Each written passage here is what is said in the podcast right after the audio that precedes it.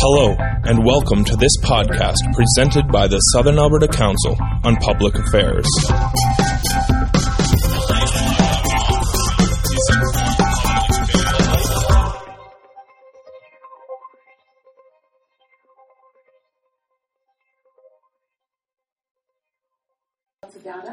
Thank you. Um, so we really like the metaphor at the end of having the half a barrel of oil, and would we sell it to our neighbors, or uh, would we keep it and use it judiciously while we put together our, our little windmills and our solar panels? We'd like to know what your take is on changing changing the message, changing it from the economics, short-term gain, to the issue of what is our long-term plan in Canada. Boy, that's a, that's a big question, but I, but I think you're right. That what we need to have is that discussion about what is our long-term plan Canada. That seems to be what, what's missing.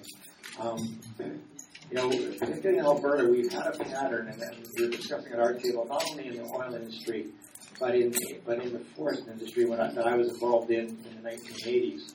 Of we allocate the resource and then we plan. And it really seems that what we should be doing is the other way around. We should be planning, and then you allocate the resource. Um, you know, I, obviously I'm coming from sort of the green side of the spectrum here, but um, I did have a colleague who uh, worked at one of the bigger law firms in, in, uh, in Calgary. He's an international oil lawyer. He runs around the world putting together oil deals for, for uh, places like Qatar and Kuwait and uh, but even he's you know, somebody firmly within the industry, and he says to me, you know, we've got 60 years. We've got 60 years to figure this out. And then beyond that, we have to be using our non-renewable oil resources only for the essential things. So uh, that's the kind of time frame. How do we do that? Boy, I, I don't know. I think it's like most things, it's a, it's a political question. Uh, Terry Shillington. Uh, Barry, thank you for being here uh, under the circumstances and for a wonderful presentation. Um, we had quite a bit of wondering about this at our table. I didn't hear you address it. I Haven't heard anybody else address it. Uh, to what extent uh, did Enbridge explore other routes to the Pacific? And was this route chosen because it was the shortest distance and therefore the most economical to build, or or did they look at um, other passages and other Pacific ports that um, that were safer? I'm curious about if they have a plan B and C in terms of routes. Uh, they, when they started out, they did consider other ports. I know they considered Prince Rupert. I'm going a bit by memory here. I think there was a couple other locations on the coast.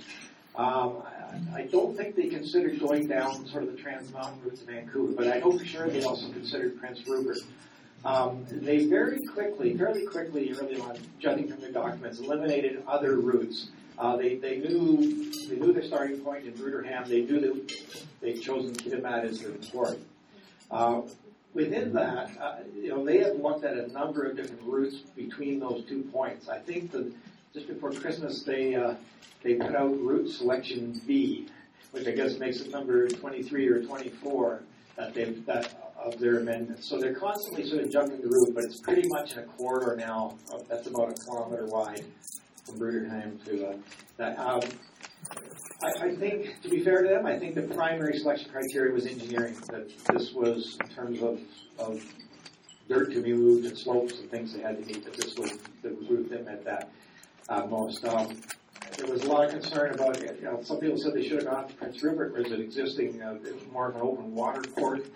But then you've got a lot of uh, uh, route along, I believe it's the Skeena River then, and there was a lot of local concern about going that way. So they did look at a variety of routes, but I think fairly early on, you know, two or three years ago, they were pretty locked into Bruderheim to Kitimat. Good morning. Hi, or afternoon. Good afternoon. Joseph Nazek. Great job. A lot of the intestinal fortitude to come here to talk to us, and I really appreciate your your your your presentation. is excellent. Uh, my question is, or I have a couple of actually a couple of observations regarding the uh, the uh, you may not be able to answer, but the selection criteria for, the panel members for the for the Enbridge uh, public hearings. The other one is just an observation. If you want to make an observation, you don't have to. Uh, what I want you to uh, kind of address is the the XL pipeline regarding the selection of the route. I think that kind of follows up the previous question. Why did they select what they did when they knew full well that going through that very sensitive area was totally unacceptable? Just, just a comment to your personal opinion. And uh, I guess that's really, if you can answer the, the, the uh, judge's selection. Thank you. Al, maybe start with the latter. You said XL. Did you mean Northern Gateway? Why they? No, I meant, yeah, I meant to the one US. I'm The sorry. US Yeah. XL. Okay, Keystone XL. Um, the purpose there is one to get oil in, in more oil into the U.S. But there's there's another issue there, and, and right now there's a number of pipelines uh, that carry both U.S. oil and Canadian oil, uh, Canadian oil into the U.S. and then oil from the northern U.S. states. And some of you may be familiar with the Bakken play in like North Dakota, which is now putting out a lot more oil. That all flows right now, or, or most of it flows into a, a oil hub at, at Cushing, Oklahoma. And, and the problem is there's not enough pipeline, so a lot of oil flows in there. There's not enough pipeline capacity to move that oil down to the Gulf Coast. And that's a lot of the reason for the Keystone XL. Uh, was that it's not just to get more oil down to Cushing, but it, there's a second leg to get it down to the down to the Gulf Coast. So that's sort of what's behind Keystone XL. Now, uh, sort of the route selection problem. I think the initial big problem was they went ac- across the Nebraska. I believe it's called the Nebraska Sandhills and the Ogallala Aquifer, which is a, a main groundwater supply for, for Midwest U.S. And that's where uh, TransCanada took a lot of heat for having selected that route. Now they've now juggled it out, so it's not so much over the Sandhills, and uh, and they now have Nebraska, state of Nebraska on side. They're still waiting, of course, to get the U.S. federal government on side on that. In terms of selection of the panel, uh, I should just tell you who they are. Uh, uh, Sheila Leggett uh, was formerly with the Alberta Natural Resources Conservation Board. She's now a permanent panel member with the National Energy Board. She has kind of a science biology background. Uh, the second member is Ken Bateman, who is a, a came out of the Calgary oil. You know, it, it, he's a lawyer, came out of the Calgary oil picture. Also a permanent member of the National Energy Board. And then the, the third member, who was appointed, appointed by the Minister of Environment, is Hans Matthew, who is a First Nations person from Ontario, with uh, who is involved in, in mining uh, in Ontario. So that's the panel. Uh, um, frankly, I think they're all very well qualified to be there. I have nothing negative to say about the panel members. Uh, I'm Trevor Page. You've answered part of my question, which the previous speaker said he wouldn't ask. But anyway, um, who selected the panel? Are they appointed? I, I presume they're appointed. And are they appointed by the federal government? And my question deals with the process of the hearings. I mean, if there is a lot, an overwhelming amount of protests raised about environmental risks, does the panel just listen to those and say, well, we've heard you out, but it's in the national interest to go ahead anyway? What is the process? Okay. Uh, in terms of appointment, uh, National Energy Board has permanent members of the board, and I, I'm going a bit by memory. I think there's about eight to ten of them, and they are appointed from within the board uh, to the various panels. So some are appointed for the current line nine hearings. Uh, So they're, they're permanent members. They're appointed from within the board. Their original appointment to the board would have been by the, the Minister of Natural Resources, Federal Minister of Natural Resources. Uh, Mr. Matthews is not a permanent member of any board, he, but he was selected by the, the Minister, the Federal Minister of the Environment. So that's the selection selection process. I'm sure you have to remind me of your second question. Yeah, so, so what is the process? If there are a lot of overwhelming protests on environmental grounds um, against the pipeline proceeding, does the panel then just say, well, thank you for your protests, we've listened to what you've had to say, but it's in the national interest to proceed anyway? Yes. Uh, the, the test that the panel has to make is, is this pipeline, and the, the phrase that's used in the act is, is this pipeline in the public interest? And what they are required to do is to weigh the benefits versus the costs or, or, or, or risks associated with the pipeline. And they are to make that decision. But they can only make that decision based on the evidence that is before them in the hearings. So that is the evidence that Enbridge has put before them. It's evidence that, that clients like mine have put before them, which is primarily you know, scientific, technological uh, evidence. As I said, they are also hearing from 4,000 individuals who, who can, who can, what they're permitted to do is to say how the pipeline will impact them.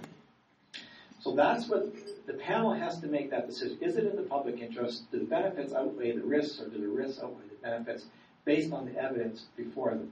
So the, the protests that are going on, so to speak, outside of the hearings on the street uh, do not influence the panel. They will not consider that. Thank you. Hi, Barry Lauren Fitch. To what degree will the Harper government's changes to Federal Fisheries Act, Navigable Waters Act, and Endangered Species Act facilitate Gateway by reducing or eliminating environmental standards? Yeah.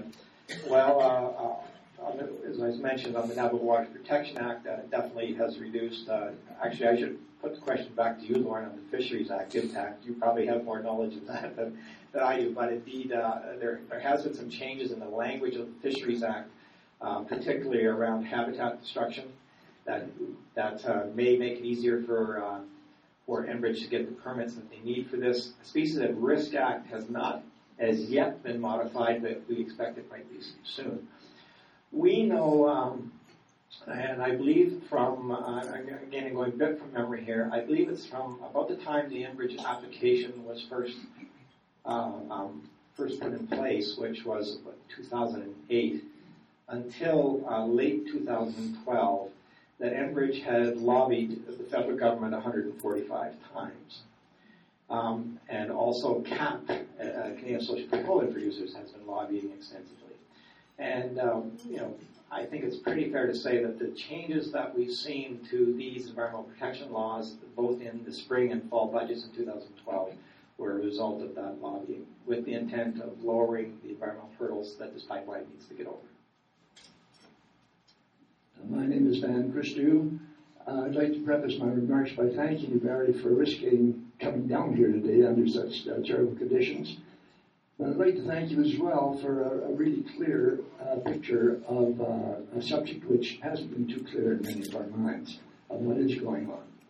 It seems to me that the, that Enbridge and, and the oil companies are laughing all the way to the bank that, that we are considering uh, and having these hearings the way, the way that they're going on.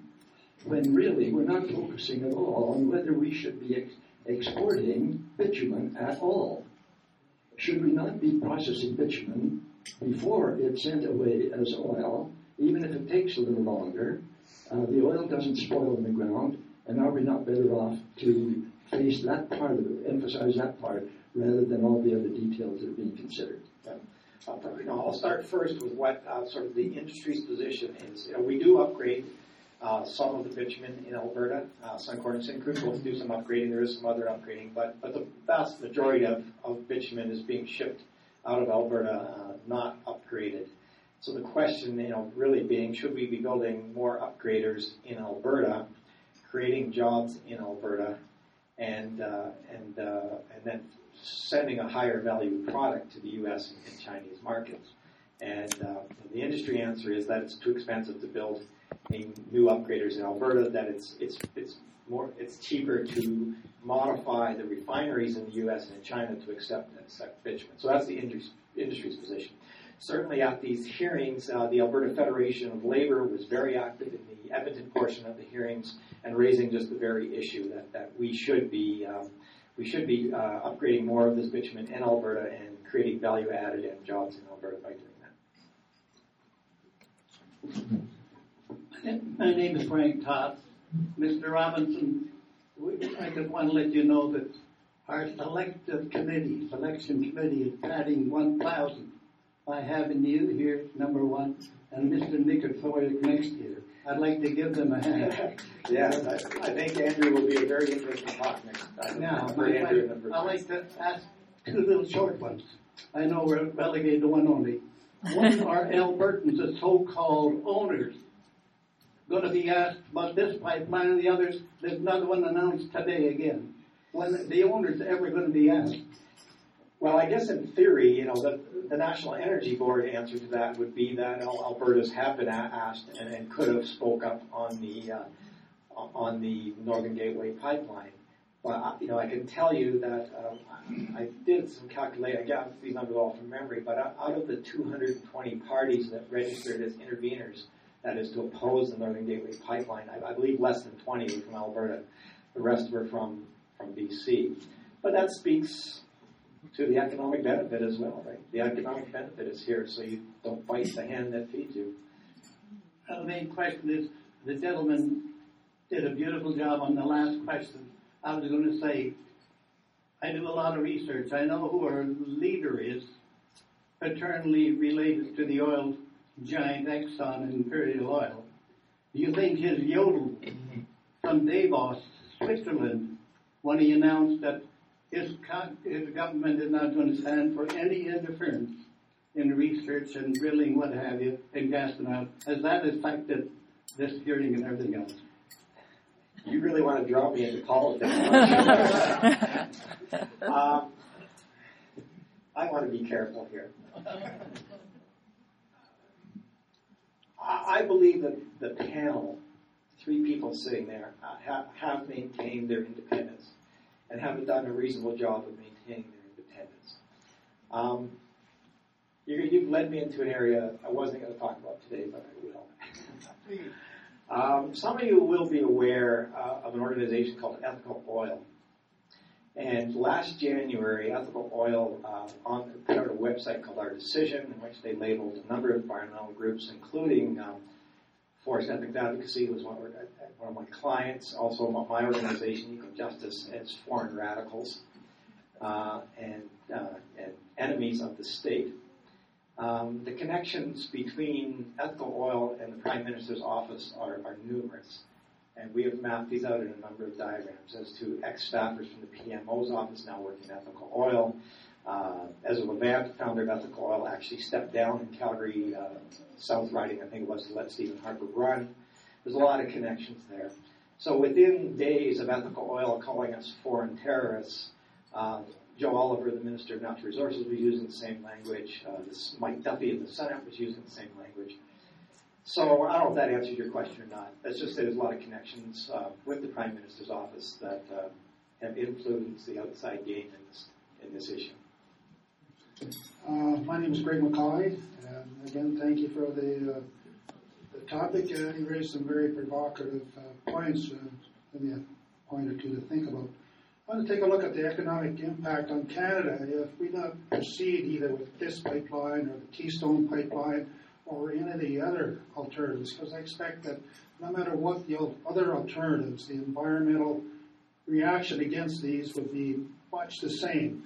Uh, we got healthcare, we've got education, we've got all the demands coming from the Abor- Aboriginal groups and now the Métis and, and non- non-status. So some way we've got to keep the economy of Canada proceeding to be able to afford this, or we're going to slip backwards in how how we live. Yeah. Thank you. Yeah, and if I might comment on that, just, just a comparison, and, and I agree. I think economically, part of the problem in Canada, and for the economists out there, sort of income versus asset, we treat oil like income.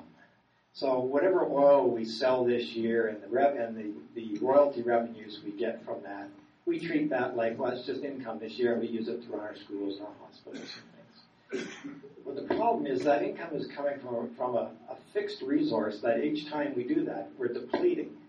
So it's, it's a comparison between renting your house and keeping it in shape, which will give you an income forever, versus every renter who leaves your house takes a piece of the house with them, and eventually you have no house to rent anymore. And that's what a non-renewable resource is.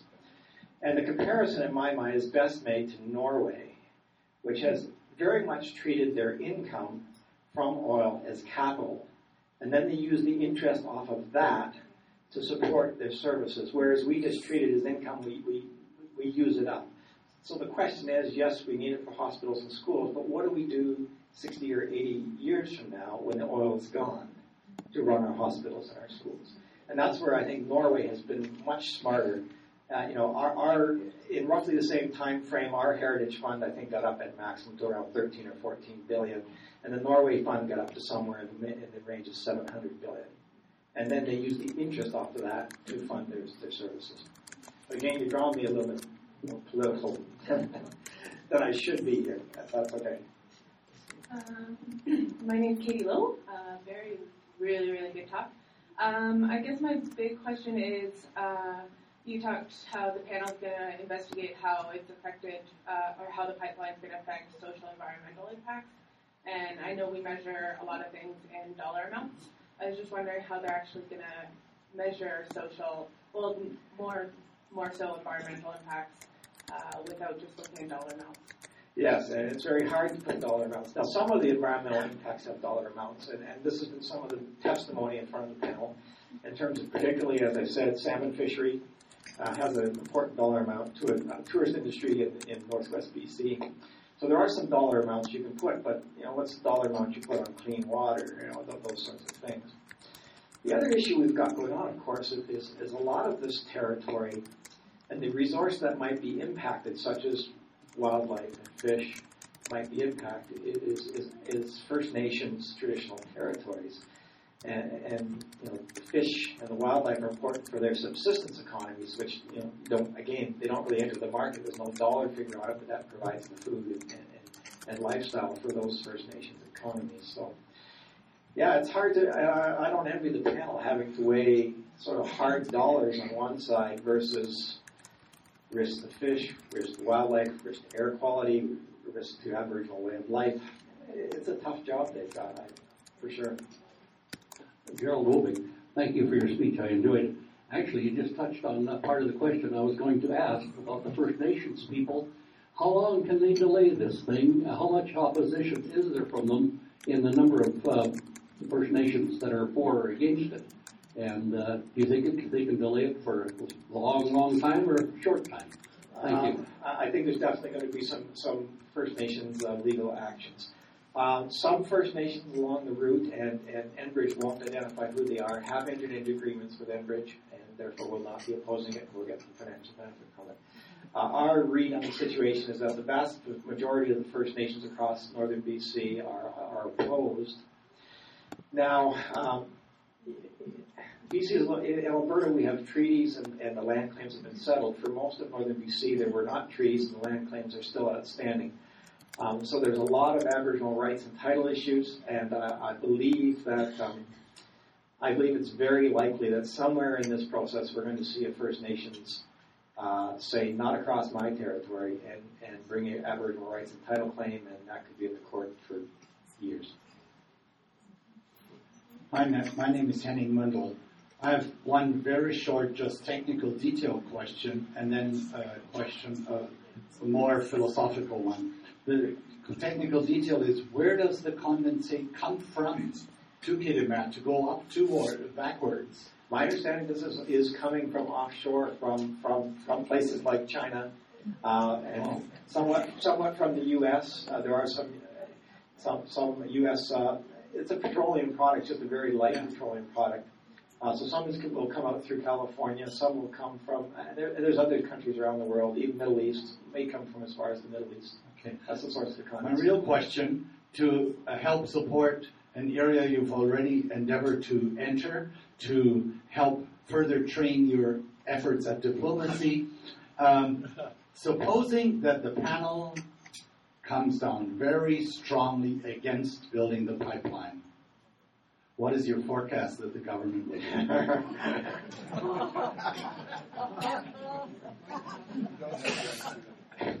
Uh, just, just to be clear, that is the that is the process. All the panel makes is a report and recommendation to the Minister of Transport and the Minister, or Minister of Natural Resources and the Minister of Environment, and it's their decision.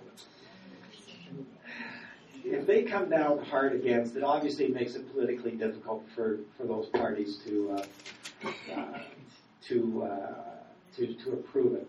And, and uh, I'll get political. you know, Harper and uh, uh, Prime Minister and Oliver and others really went hard after the environmental groups. You know, as I said in January through Ethical Oil and that. But I don't know if you would have noticed, but sometime around July, the tone started to soften a bit. And that's because somebody was smart enough to look in BC and go, 21 conservative seats. If we approve this thing, we're going to lose them all or be back in minority government. So I think that's weighing. I think there's there's definitely politics weighing in this, and I think, frankly, that uh, Harper and others will weigh that when the panel decision report comes out. They'll have to weigh, can, I, can we afford to, because BC is you know, fairly strongly, you know, polls are showing 60% of British Columbia residents opposed to this. So Harper has to risk some seats if he's going to approve this. So, thank you. My name is John Kalpas. I'm a retired, uh, still involved agriculturist. I'm wondering maybe I could formulate a comment into a question uh, with reference to uh, heritage funds and comparisons with Norway's approach and so forth. Um, is it really a fair comparison? I think we could maybe use that kind of a formula, but uh, Alberta would be vulnerable and very much at risk because Norway is a sovereign country. Um, and sometimes Alaska is used as a comparison as well. And uh, they kind of go their own route as compared to some of the other states. The National Energy Program may be an example of what happens if a province in a confederation builds up a huge pot. Uh, Alberta would be very vulnerable to retain a huge, huge reserve of of uh, capital resources in that sort of a, a, situation. So I don't think the comparison is is very fair. Yeah, it, it, certainly you're getting the areas of, of, splits between provincial and federal uh, um, interest in this, and, and, who should who should be getting the revenues and who should not. Um, I'm not going to pretend that these are easy questions. I think you raise a really good issue. Thank you for your presentation. It has been very interesting, lots of details. I'd like specifically to talk about, uh, ask a question about the Douglas Channel. Mm-hmm. When I was going to university, I was going working with tugboats. And uh, towing three barges behind, the Douglas Channel was considered as a refuge from bad weather outside because it is a one to two mile wide channel and the walls are going straight down and it's very deep. And I would say that in all the places have been, an I'm I've traveled a lot of the world, it's one of the safest parts in the west coast in the, the world. So why is it bad and we get all this negative uh, vocabulary about it? Is that part of the bias of your clients or it is kind of something missing? Yeah, it, it may be, uh, no doubt there is but I think the issue on, on Douglas Channel, right, the, the wind and the waves and the, the issues are in the Hecate Strait, which is much outside of the channel. Once you're in Douglas Channel, you're right, it is, it is more protected areas. You don't get, you certainly don't get the waves and things. Part of the problem, uh, you know, the, the issues that, that my clients, particularly Living Oceans, are, are raising is around the very large uh, crude carriers, which are ships that are, you know, 300 meters long.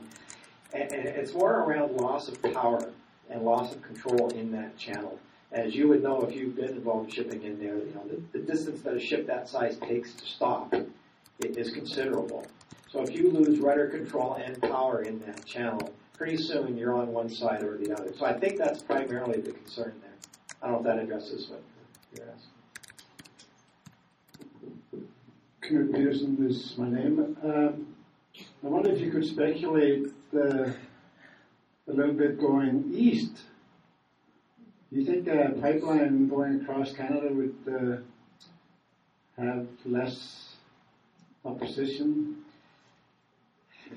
Um, we represent Enbridge, as I said, has proposed to reverse the pipeline from Sarnia to Portland, Maine. Uh, they're doing it in three steps. Uh, earlier in, 2000, in 2012, in the spring, they uh, applied to the NEB and they got approval to reverse the line from Sarnia to Hamilton, Ontario. We represented um, some groups in Ontario who don't want bitumen traveling through that part of the pipeline. Uh, it was approved, but it was funny. It was approved, and Enbridge specifically said this will not be this will not be bitumen. This will not be oil sands oil. This will be conventional oil. Well, they've now applied. Now an application from the board for reversal from Hamilton to Montreal. So now we get it. Now we get it that far.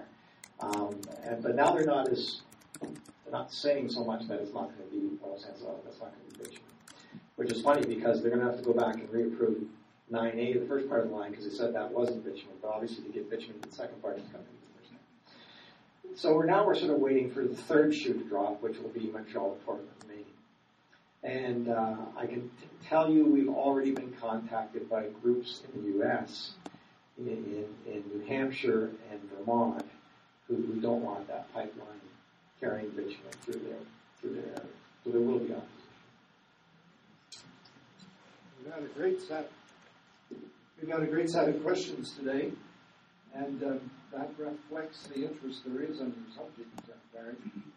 Um, this group is very grateful for the trouble you had in coming down here today, and we learned a lot. That was one of the real benefits of today. So that means satisfaction.